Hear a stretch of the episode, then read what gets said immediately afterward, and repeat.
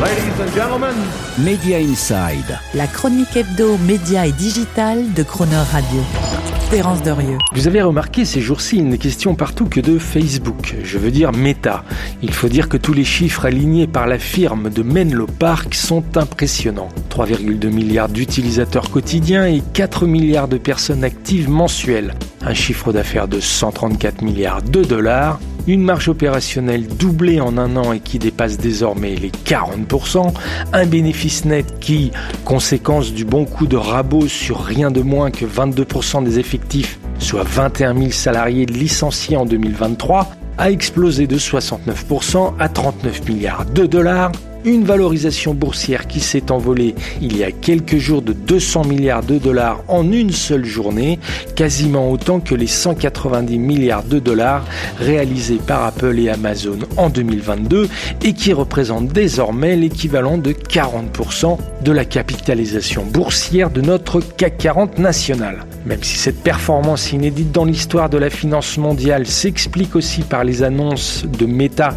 d'inversement pour la première fois d'un dividende de 50 cents par action et d'un plan de rachat d'actions de 50 milliards de dollars. Quoi qu'il en soit, tout cela à l'aune d'un 20e anniversaire, bien loin de l'époque en 2004 où Mark Zuckerberg, comme le rapportent les deux journalistes américaines Shira Frankel et Cecilia Kang dans leur livre L'inquiétante vérité, disait à propos des données personnelles transmises tout en confiance par ses premiers abonnés les cons, c'est pas vrai.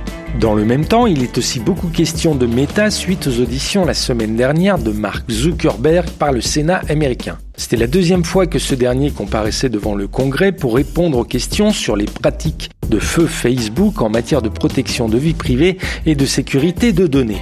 Car quels que soient les résultats de Meta, les critiques et les inquiétudes restent toujours vives sur ces sujets et tout le monde garde encore à l'esprit l'affaire Cambridge Analytica, d'influence par détournement de données Facebook de dizaines de millions de votes, ou même en 2009 lorsque le réseau a notamment supprimé la possibilité pour les internautes d'effacer leurs données, et puis en 2016 lorsqu'il a intégré toutes les datas de WhatsApp fraîchement rachetées sans demander l'aval des users. Alors certes, Mark Zuckerberg s'est très poliment excusé devant les sénateurs américains et a reconnu que des erreurs avaient été faites. Mais la problématique reste que nous sommes avec Meta devant un quasi-monopole sur le marché des données dont le fondateur contrôle toujours à ce stade 54,5% des droits de vote. Et la réalité est que, 20 ans après sa naissance, Facebook Meta a définitivement changé la société et que, comme le rappelle Jen Schrady, chercheuse américaine à l'Observatoire sociologique du changement de Sciences Po, la firme est presque devenue une entreprise de services publics comme les compagnies d'eau et d'électricité.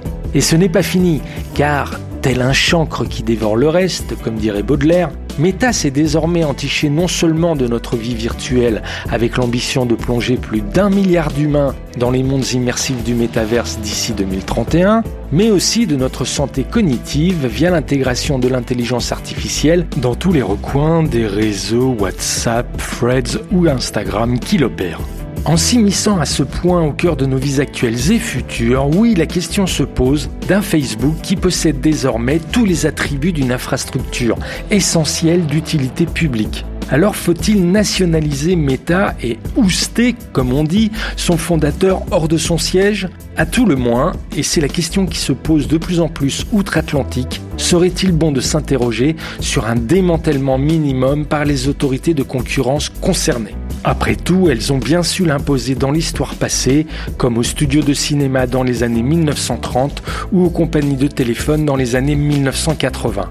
Et le monde ne s'en porte au final pas plus mal. Un mal nécessaire pour que 20 ans après sa naissance, le monde à venir promis par Facebook, à contrario du cri de Paul Nizan, ouvre vraiment sur le plus bel âge de la vie. Media Inside. Terence Derieux, tous les mercredis à 7h45 et 19h45 et à tout moment en podcast. Cronerradio.fr